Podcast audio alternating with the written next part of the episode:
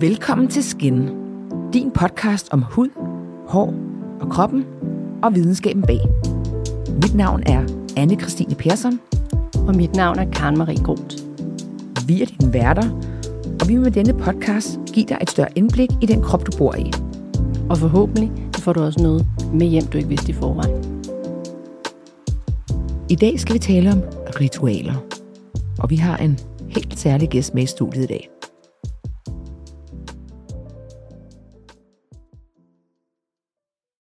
Denne episode af Skin er sponsoreret af Pilgrim. Med næsten 40 års historie er det danske smykkebrand mere relevant end nogensinde før. Deres nye Kindness-kollektion består af klassiske styles med rå detaljer i både guld og sølvbelagt. Flere af smykkerne er lavet med mere end 75 procent genanvendte materialer.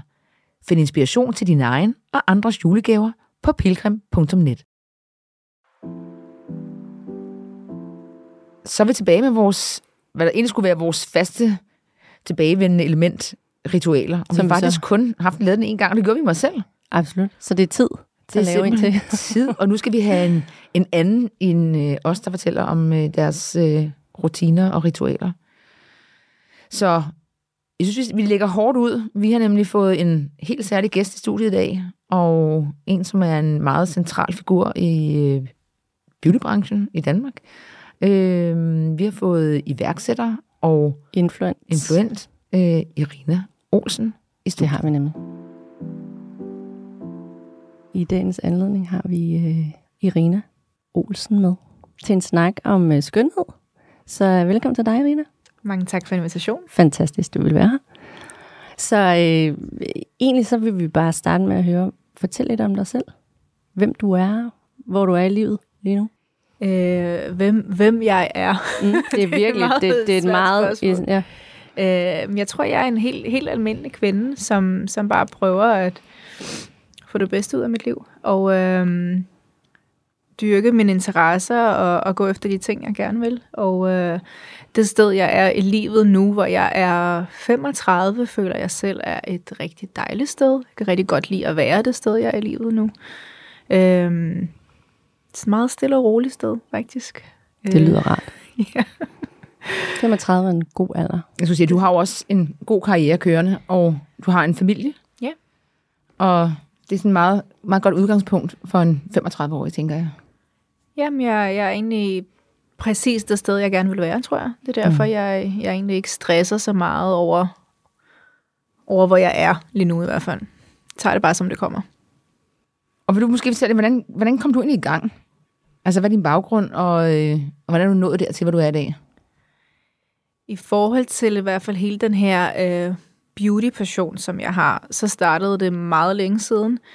Det startede med et mix af både, at jeg gik til øh, elitesport, det var kunstskøjtløb i Ukraine dengang, og det var en meget populær sportsgren, og vi havde mange øh, verdensmestre og olympiske mestre i min klub, øh, så det var den her verden af fantastisk smukke kjoler med paletter og, og flot makeup og håret, der var sat op, øh, samtidig med, at det selvfølgelig var også en, en hård sport. Øh, men det var jo også noget, der fascinerede mig helt vildt. Det var, hvordan man bar sig selv på isen, og alle de her outfits, som man havde på, og hvordan man så ud.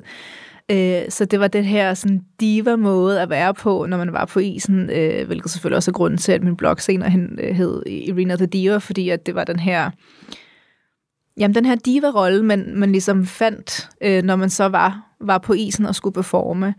Og samtidig med det, så havde min, øh, min mormor øh, en samling af nogle øh, sådan vintage postkort, og det var ikke noget, som var lige så nemt at få fat i i Sovjetunionen dengang, fordi alt det, der var det internationale, det var sådan lidt, lidt forbudt.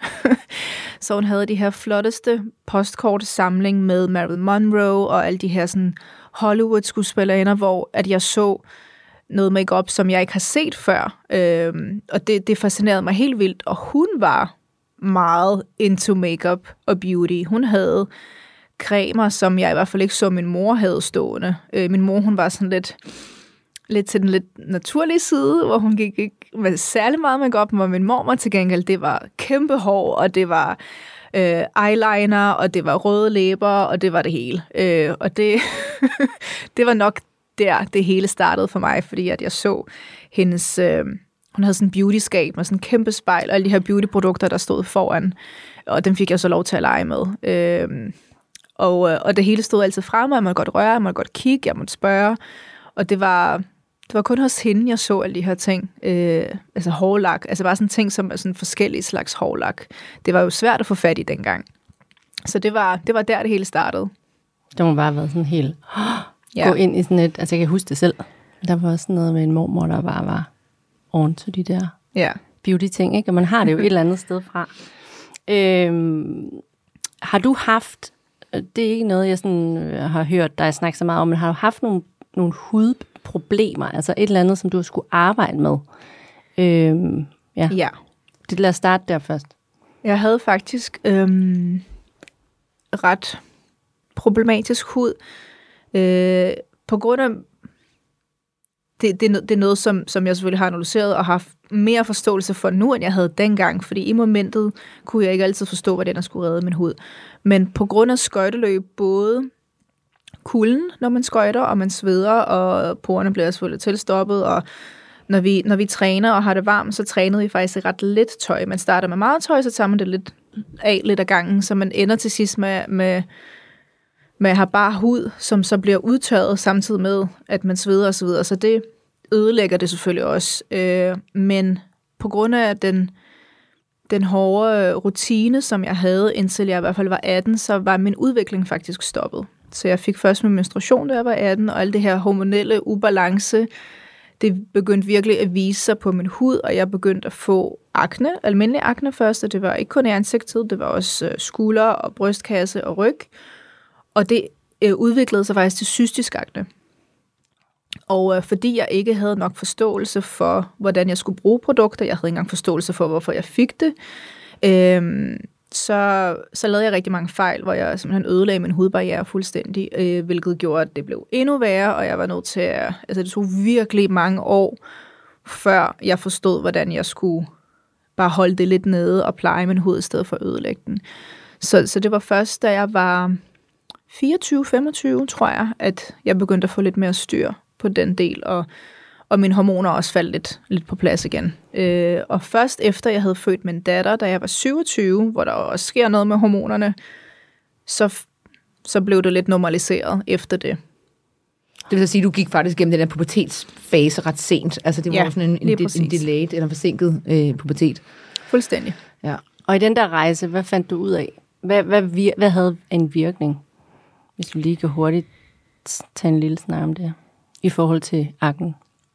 Jamen, hele den rejse gjorde jeg selvfølgelig også, at det dykkede meget mere ned i alt det her med hudpleje, og begyndte at, øh, at læse meget mere, fordi jeg var simpelthen nødt til at få forståelse for det. Jeg var nødt til at kunne kigge på min hud fra dag til dag og forstå, hvad jeg var nødt til at gøre og, og aflæse min hud, fordi det, det var jo også forskelligt fra dag til dag. Så hvis jeg bruger det her produkt, så sker der det her, men så gik jeg så videre fra, okay, det er faktisk ikke kun hudplejeprodukter, det er også, hvad jeg spiser, hvad jeg indtager, hvor tit jeg vasker mit sengetøj, om, om min telefon, den rører mit ansigt, om, øh, om, om min fingre rører mit ansigt, øh, om, om hvilket stof, der rører min hud. Så, så det var alle de her ting, som jeg var nødt til, til at begynde at tænke meget over. Øh, learning by doing, altså hvad fungerer og hvad fungerer ikke. Og så kan det godt være, at, at man læser et eller andet sted, når men det er det her produkt, altså, dengang var det jo salicylsyre, der var mirakelmidlet, ikke? Øh, så jeg købte jo alt, hvad der var salicylsyre i, men det var heller ikke noget i længden, altså, som, som en hud kunne klare alt for meget af. Så, så man tror, når hvis jeg køber det her produkt, og jeg bare bliver ved og ved og ved og ved med at bruge det, øh, og nogle gange så tænkte jeg, at det var så effektivt, måske skal jeg hellere bruge det flere gange dagligt, fordi så bliver det ekstra effektivt. Øh, og og det, var, det var jo de her sådan, små ting, som, som jeg lærte hen ad vejen, hvor jeg skulle... Jeg, jeg, var, jeg var nærmest nødt til at blive ekspert i hudpleje, hvis jeg skulle kunne, kunne komme af med det her, ikke? Har du taget de der helt øh, tunge antibiotika-kurer, eller har du kunne klare det med, med mad og kost og de rigtige produkter? Jeg kunne, jeg kunne faktisk ikke klare det med de ting i flere år, men jeg valgte alligevel ikke at tage antibiotika, fordi at, øh, jeg var faktisk lidt nervøs for, altså min hud var tynd som papir, det gjorde ondt, da det var, jeg gik ud, og det var jo, altså når man er i start 20'erne, så man jo, altså som kvinde, man vil jo gerne have, at, at folk kigger på en og synes, man er pæn og tiltrækkende, ikke? Absolut. Og, og, og det, altså jeg havde det jo heller ikke godt med mig selv, fordi min hud var helt rød, og det gjorde ondt, og vinden på huden gjorde ondt, og jeg kunne ikke tage mig op på for at dække det. Jeg gjorde det, jeg, jeg brugte alt for meget foundation for at dække det, og det gjorde jo også ondt. Og så var der dage, jeg ikke engang kunne bruge foundation, fordi at, at min hud simpelthen ikke kunne klare mere. Øh, så, så det var, det, det var sådan en lang kamp med de her forskellige ting, og jeg turde ikke at tage pillerne, fordi at min hud allerede var så nedslidt, at jeg var bange for, at hvis det også udtørrede min hud oveni, så ved jeg slet ikke, om jeg ville kunne, kunne redde den. Øh, så det, det var ikke... Det var egentlig ikke, fordi jeg siger, at det var det rigtige at gøre. Jeg vidste slet ikke, hvad det rigtige var at gøre på det tidspunkt, men det, det var bare det, jeg valgte ikke at gøre. Men vil det så sige, har du så fået styr på det nu, eller, eller er det forsvundet, eller er det bare, fordi du kan finde ud af at holde det fra, altså det kommer i udbrud for eksempel?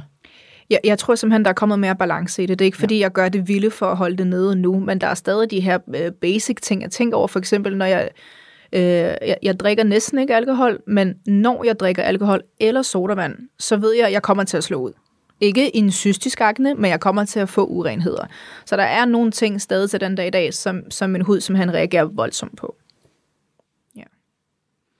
Og er der nogle ting, nu tænker jeg, at vi skulle snakke måske lige sådan morgen-aften-rutine. Mm. Altså, de kan jo godt ændre sig med alder og med årstid og alt muligt, ikke? Men er der noget, du sådan gør, som du har gjort i flere år, eller er der noget sådan nyt, du har lyst til at dele omkring din sådan daglige Ja, øh, noget som jeg bemærkede, da det var, at min hud begyndte at hele lidt, og det var jo ja, altså under min graviditet med min datter, fordi der var noget med hormonerne der, og, øh, og efterfølgende, den begyndte at hele mere og mere, men jeg havde stadig urenheder. Og det, som jeg begyndte at bemærke, det var en generel ting, at jo mindre jeg rører ved min hud, jo bedre har den det.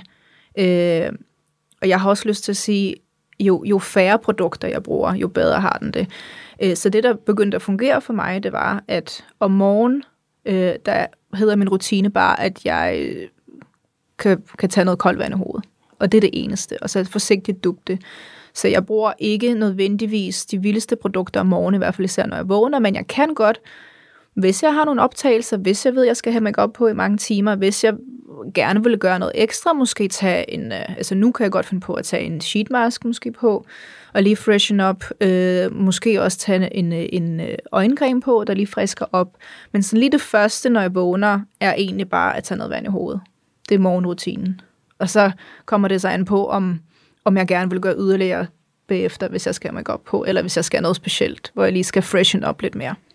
Så i forhold til og i din aftenrutine, går du så all in? Eller er det, det er også der, jeg går all in. Ja. ja. Det kaster du over. Ja. ja. Så, så i hverdagen måske, når man, øh, så behøver jeg ikke nødvendigvis at gå all in, men sådan i weekenden, når man har lidt mere tid, så, så er det det her med, med masker og med... Øh, med serum og med creme, måske noget ansigtsmassage og øh, måske også en anden maske til halsen, altså fordi nu er jeg blevet meget bevidst om også at gøre lidt ekstra for det område. Ikke? Og det er rigtig godt. Jeg synes også, vi skal sætte fokus på, at det er Absolut. vigtigt at pleje sin hals. Ja. Og sit brystparti Brystparti, mm. ja. ja. Ja, så, så alt det samme, som jeg bruger i ansigtet, øh, om det er masker osv., så, så prøver jeg også at, at gøre det med hals og, og bryst, ikke? Øh, også de dyre cremer. Hele vejen ned, ikke? Ja, fordi altså nu, her ved 35 år, kan jeg godt se, at min hud er ved at ændre sig på, på hals- og brystpartiet, øh, hvor man kan se de her linjer øh, lidt mere, og især måske når man har sovet og morgen vågner, så kan man godt se, linjerne er der meget mere, end dengang man var yngre. Men altså, jeg synes, der er rigtig meget hudpleje, jeg kan klare nu om dagen. Det er der også. Jeg er enig. Jeg tænker, om vi skal gå... Øh, altså, vi har været lidt inde på dit, øh, dit største forbillede men det kan jo være, der er andet end, end mormor og øh, postkort. Om du har et, øh, et forbillede, og hvorfor? Jeg synes i hvert fald helt sikkert, at der er øh, inspiration. Jeg henter, øh, jeg henter en del inspiration, også når det, kom, når det kommer til øh, nok mest makeup, øh, og det er jo makeup artister verden over. Øh, Især, især selvfølgelig de make-up artister, der arbejder med celebrities i udlandet, fordi at de har jo adgang til, til de nyeste ting og øh, eksperimenterer med de nyeste teknikker. Øh, så vi har også mange make-up artister, som for eksempel Pat McGrath, som selvfølgelig har sit eget make-up brand, som virkelig har styr på, hvad de laver. Så det er den slags mennesker, jeg synes er interessant at følge. Øhm, og så er der forbilleder når det kommer til hudpleje, i don't know. Jeg ser på sådan nogle kvinder som Salma Hayek for eksempel, som mm. jeg også ved har, har dealet meget med akne i hendes unge dage. Øhm, og nogle gange, hvis jeg kan finde noget information i forhold til, om, hvordan, hvordan plejer de så deres hud nu, så ved jeg for eksempel, om hvis hun er 50 nu, så kan jeg måske få noget inspiration til, hvordan jeg skal pleje min hud, når jeg, når Altså, jeg kommer dertil. Ikke? Helt vanvittigt. Ja, og jeg kan godt lide, at hun, ud, altså. at hun ikke er, øh, at hun stadig ligner sig selv Mm. fra dengang hun var, hun var ung, ikke? at der ikke sker for mange ændringer. Øhm, så jamen, det er det her med, at jeg får inspiration mm. fra mange forskellige mennesker. Det kan, det kan være hvem som helst. Det kan også være nogen, nogen jeg, jeg møder. Øh, altså, men ikke det, jeg ved ikke, om jeg decideret har et forbillede på den måde. Om det er forretning, om det er beauty, så det er så lidt forskellige steder, hvor jeg finder er noget inspiration. Det er sjovt, du nævner Salma Hayek. Jeg kan bare huske, at jeg har også kigget. Jeg tænkte sådan, hvordan kan man se sådan ud? Altså, hun, er jo, hun ser jo fantastisk ud. Så læste jeg hun på et eller andet tidspunkt, at hun øh, kun vaskede sit, sit ansigt om aftenen, og ikke mm. sådan rensede det om morgenen. Og der mm. startede min øh, renserutine. Jeg har gjort lige siden. Nej. men, men jeg synes Ja. faktisk, at det, nogle gange, så har det faktisk en effekt. Så der er et eller andet mm. der. Og øh, Øhm. der er faktisk en ting, jeg fandt ud af i en af hendes interviews, som, som vi gør på samme måde, og det er det, det her med at drikke, øh, ja, det hedder vel bare bouillon på dansk, ikke? Bone broth. Broth, ja. Og det er meget ukrainsk ting, som vi gør rigtig meget i Ukraine, hvor at man bare får det som sådan en forret. Øh, og det fik jeg rigtig meget, da jeg var barn, og det er bare noget, der, der ligesom er blevet ved, har holdt. det er jo holdt ved. fantastisk. Ja. Og det er jo rigtig godt for huden, ikke? Øh, Ja, vi har stadig vi har faktisk lovet at skulle Ja. dele en opskrift på Jeg sidder at og lave sådan en på god det. øh, øh, bone broth. Og vi har faktisk opskriften. Ja. Det havde vi en snak om med øh, hyaluronsyre. Ja, og det er der, det er der mange, der egentlig snakker om. Ikke Ja. kun, altså faktisk tror jeg også, J-Lo har snakket om det, men, men mange nævner det i, i, deres beauty-interviews af, af sådan de kendte kvinder mm. derude. Altså det er, en, det er en meget basic ting, meget nem ting, man i hvert fald kan, være med på. ja. Det er jo bare Fantastisk. god, godt for kollagen og mm. hyaluronsyre og alt muligt godt. Og så smager den faktisk også fantastisk. Altså, jeg er vild med det. Jeg kan godt drikke det hver dag. Man kan Det bare man varme det op til morgenmad, ikke? Præcis. Kan man bare drikke det i stedet for kaffe. broth. kaffe og broth med kollagen i, og bare fyre den fuldstændig af. Denne episode af Skin er sponsoreret af Pilgrim. Håndlavede smykker belagt med guld og sølv, der er geniale til december måneds mange sammenkomster og fester, og som nemt kan styles på forskellige måder. På pilgrim.net kan du gå på opdagelse blandt personlige smykker og blive inspireret til både din egen julegarderobe og andres julegaver. Jeg vil godt tænke mig at høre lidt, fordi jeg går ud fra, at du finder rigtig meget din inspiration på Instagram og TikTok. Har du en guilty pleasure, når du sidder derinde? Fordi det, det har vi snakket lidt om en gang, men jeg kan jo godt lide at sidde og se sådan noget Dr. Pimple Popper for eksempel, eller nogle af de her hud, øh, øh, øh, hudlæger, som Det sidder kan min og deler. datter også godt. Er der noget, som du øh, dykker ned i, i øh, er sådan en guilty pleasure? Altså, men helt guilty, guilty pleasure, det er jo at finde øh, nogle dokumentarer om alle de her sådan, old Hollywood. Fordi de har nogle, nogle sådan sjove ting, de har gjort, som vi måske ikke hører om mere. Hvor man tænker, ah, okay, det var et, det var et sjovt tip eller trick, ikke? Øh, og så prøver jeg sådan at dykke ned i det på Google og bare finde frem til sådan ting, jeg ikke har hørt om før. Fordi jeg synes mig, når man har været i beautybranchen så mange år, som jeg har, så, så føler jeg efterhånden, jeg ved alle de ting, man ellers ser på Instagram eller TikTok. Så sådan, jeg vil hellere sådan gå helt tilbage til, når hvad gjorde de dengang, hvor, hvor de ikke havde Botox eller mulighed for alle de her ting? Altså, sådan, de så jo stadig helt fantastisk ud. Så mm var det Joan Crawford, tror jeg, der, der havde et isbad, øh, inden, hver gang hun skulle filme, inden de skulle give hende makeup på, ikke? Hvor, hun, hvor hun bare havde ansigtet nede. Altså, den, den blev jeg også nødt til at inkorporere i min rutine, tænker jeg. Et øjeblik, jeg skal lige have hovedet ned i, i isandet. Men det, det, er sådan noget, ja. det Ja. er min guilty pleasure, hvor jeg kan sidde og læse om de her ting i, i timevis. Det synes jeg er interessant. Altså, vi havde for eksempel Marilyn Monroe på et tidspunkt, og hendes øh, skønhedsrutine, hvor at den måde, hun lagde make op på, eller hvad hedder det, nej, hedder det hendes øh, læbestift, det var Ja. jo, de var så mange forskellige shades af rød, mm. for ligesom at få den der helt perfekte røde.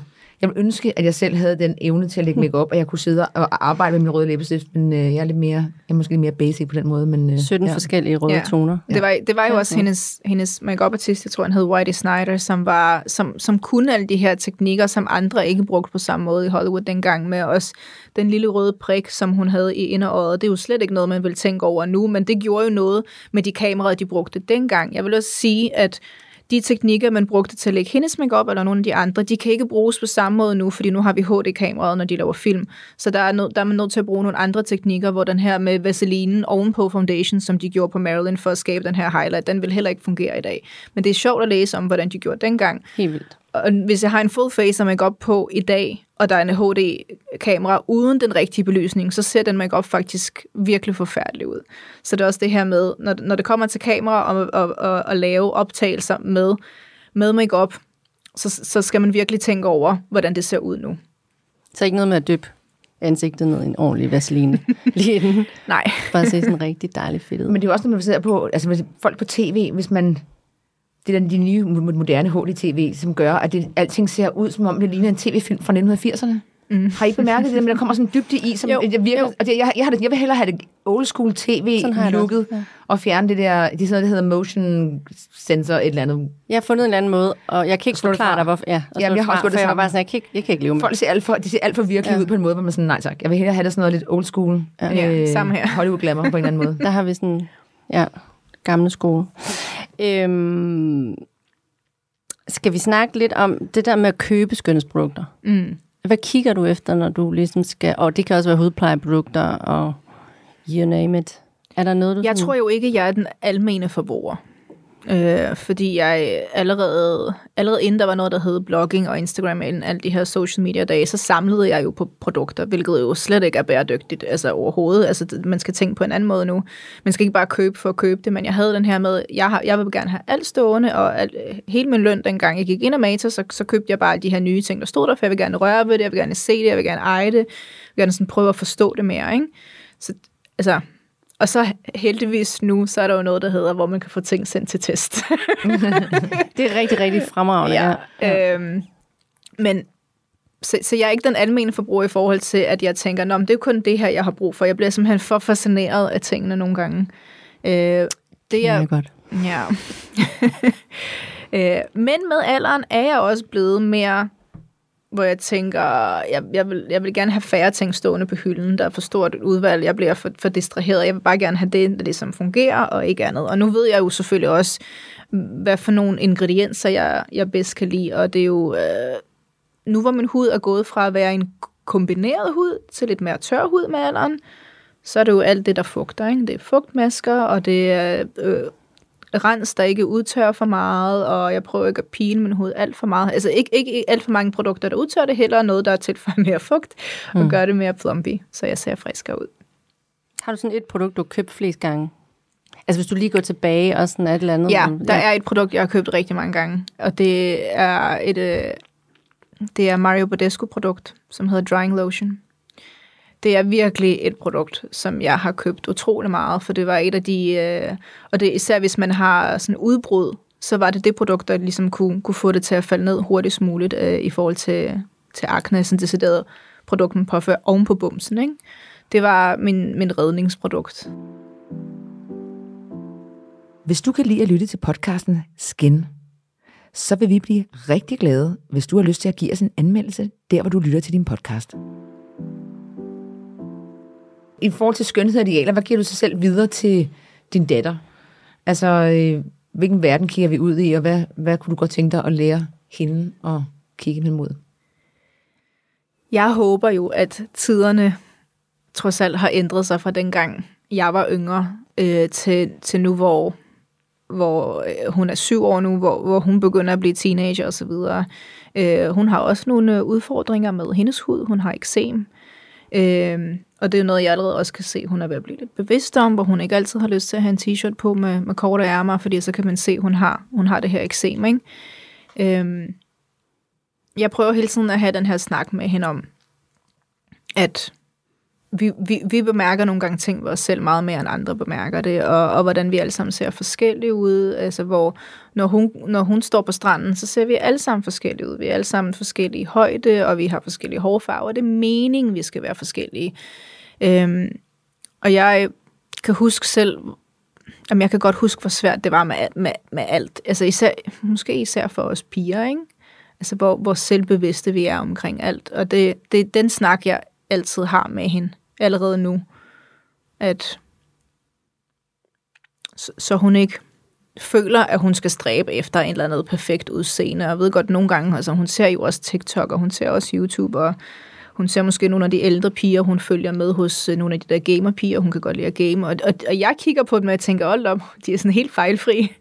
Øh, og og det, det, er jo ikke, det, er jo, det er jo ikke, fordi hun skal stræbe på at være som det. Øh, men det er svært med de sociale medier. Sociale også mere medier gør tingene svært. svært. Man vil jo gerne prøve også at lære fra sig, at vi er forskellige, og vi ser ikke ens ud. Og det er jo det, som jeg nogle gange, når man lige præcis kigger på Instagram eller TikTok, så er, er, er, bliver det lidt mere uniform på en eller anden måde. Ikke? Og det der med, jeg kan også godt forstå, at børn har det svært ved at navigere i det der med, og man vil jo ikke være den, der skiller sig ud fra mængden. Men jeg synes, der, jeg synes, der er sket en ændring. Altså Ja. nogle gange, når jeg ser øh, øh, kvinder på 18 kom gående og det- med hængebryster og crop top og alt muligt andet, hvor jeg kommer bare fra en generation, hvor vi har været meget mere sådan, vi skal ikke skille os for meget ud. Vi må ikke se, vi må ikke se, øh, vi må ikke se ikke perfekte ud. Nej, men jeg kan da huske, det var, altså da jeg begyndte at lave tv i starten, det, det er så 11 år siden nu, tiderne har ændret sig, men det var jo et kæmpe problem, jeg gik med så meget makeup. Det var jo et kæmpe problem, at jeg ville style mit hår lidt anderledes end det, der var moderne. Det var jo, altså, min, min, min naturlige barm var også et problem. Altså sådan, og- og det var fordi, at jeg lignede ikke det, som man var så vant til at se ellers, som blev gjort til det perfekte, til idealet, og til det, som var mere accepteret. Måske også nogen, der var lidt mere nedtonet. Så, så, så jeg håber lidt, vi er på vej væk fra det her med, øh, du må godt være dig selv, men bare ikke sådan her. Måske tager jeg fejl, men, øh, men jeg forudsiger lidt, at, at den her, at der, hvor vi er på vej hen, trendmæssigt nu, det er, at vi er igen mere på vej væk fra alt det polerede og perfekte. Det tror jeg, fordi folk er overmættet af det. Det håber vi. Det, det tror jeg simpelthen, vi er. Ja. Lad os se, hvor vi ender. Hvis vi sådan helt afrundingsvis lige skal have dine tre bedste beauty- og self-care tips. Er der sådan noget, du lige vil give videre, som du har... Øh, det kan også være det to eller en, men øh, ja. Mm, altså, okay. Hvis vi, hvis vi tager hud først, der er den helt klassiske med vand, men den gider jeg ikke at sige, fordi den har vi hørt før. Øh, men jeg, altså virkelig, virkelig, virkelig, lad være med at røre jeres ansigt med, med beskidte fingre i løbet af dagen. Prøv at lade være med at røre ansigtet, især hvis man har problemer med hud. Men selv hvis man ikke har, don't touch your face. Øh, det er sådan number one. Nummer to, det har meget at skulle have sagt, hvad man indtager. Altså både hvad man drikker og hvad man spiser. Fordi de ting kommer man til at kunne se på huden bagefter. Det kan godt være, at man ikke kan se det med det samme, men med årene vil man kunne se det. Så det er jo selvfølgelig up, up to you, hvad man gør, men, men, det, men det, det har en betydning. Og nummer tre, når det kommer til makeup, hvis man måske er bange for at eksperimentere lidt, så plejer jeg at sige, there is no rules. Men man kan gøre, hvad man vil. Man skal ikke være bange for, at, at man ikke lige kan en øjenskyggeteknik, eller ikke, øh, en eller anden contouring-teknik. Øh, altså, jeg, jeg, har, jeg, er jo ikke, jeg er ikke uddannet inden for, inden for noget med makeup. Det har simpelthen bare været eksperimentere med det, og nogle gange har jeg simpelthen lignet, jeg ved ikke hvad, ude på isen. Men det gør ikke noget, altså fordi ude på isen er det lidt ligesom teater Men du følte ikke? dig fuldstændig fantastisk, ikke? Jamen det er også fordi ude på isen er det teater makeup, ja. så der kunne jeg virkelig bare mm. gå all in, ikke? Men sådan med tiden, altså der er også nogle af mine looks, jeg kigger tilbage på og tænker, det var jo selvfølgelig mindre heldigt det her, ikke? Altså hvis man lige glemte en kant ned til halsen og alt det her med foundation. Men, øh, men learning by doing, ikke? Man skal bare lege med det. Det kunne jeg lære noget af. Jeg, jeg har make-up og jeg, vi er, ikke så, vi er ikke så gode venner, men Vi kører det, vi begge, begge to er vi jo vi tager en aften snart, hvor vi, øh, Hvor vi bare skal lille eyeliner. drink, og så skal vi lægge eyeliner på hinanden. Det kan også være, du skal være med, for det der med at lægge eyeliner, det, jeg Det ved ikke, jeg om jeg nogensinde lærer det. Nej, Altså, det er ikke mig. helt ærligt. Men det kommer an på, om man er til, til den spidse øh, Men det er flydende fordi, jeg godt kunne tænke om mig, det at man kunne det hele. Så kunne man jo, altså jeg aner jo egentlig ikke, hvad, jeg har også bare sådan lidt tunge øjenlåg, så det kunne godt blive spændende. Sådan lave sådan en helt fed, og så man ikke set det alligevel. Jeg føler på den tid, vi skal lave faktisk måske bare en hel podcast omkring at lægge en eyeliner, fordi jeg er sikker på, at vi ikke er de eneste, der har den mm. udfordring. Ja, Jamen, jeg ved, jeg ved alt om eyeliners. I know. Du skal med. Hemmelig gæst. det er jo. Men øh, der er jo alt muligt, man sidder og gerne vil, vil snakke om, men jeg tænker, vi skal til at runde af øh, for den her gang. Mm. Tusind tak, fordi du var med. Jamen selv tak, Kæmpe det har været tak. hyggeligt beauty talk. Jeg elsker, at Irina har den der øh, fascination øh, af old school Hollywood, for det har jeg også altid haft. Mm. Der er noget med den måde, de lagde deres make på, som ja, den er bare sådan, øh, den er sådan, den lækker og sofistikeret, og ja. Og så tænker jeg bare, at jeg har sådan en Pinterest-mappe, hvor der står beauty history, altså det der med, hvad man går, at gå tilbage i tiden og se, hvordan et er, hvordan produkterne så ud, hvad der var produkter, og øh, hvordan man promoverede skønhedsprodukter gamle dage. Jeg tænker, at vi sagtens kunne lave en, et afsnit om med hende. For øh, det deler vi alle tre. Det er fantastisk. Ja. Så mega spændende. Ja, men øh, vi er jo tilbage igen i studiet i næste uge.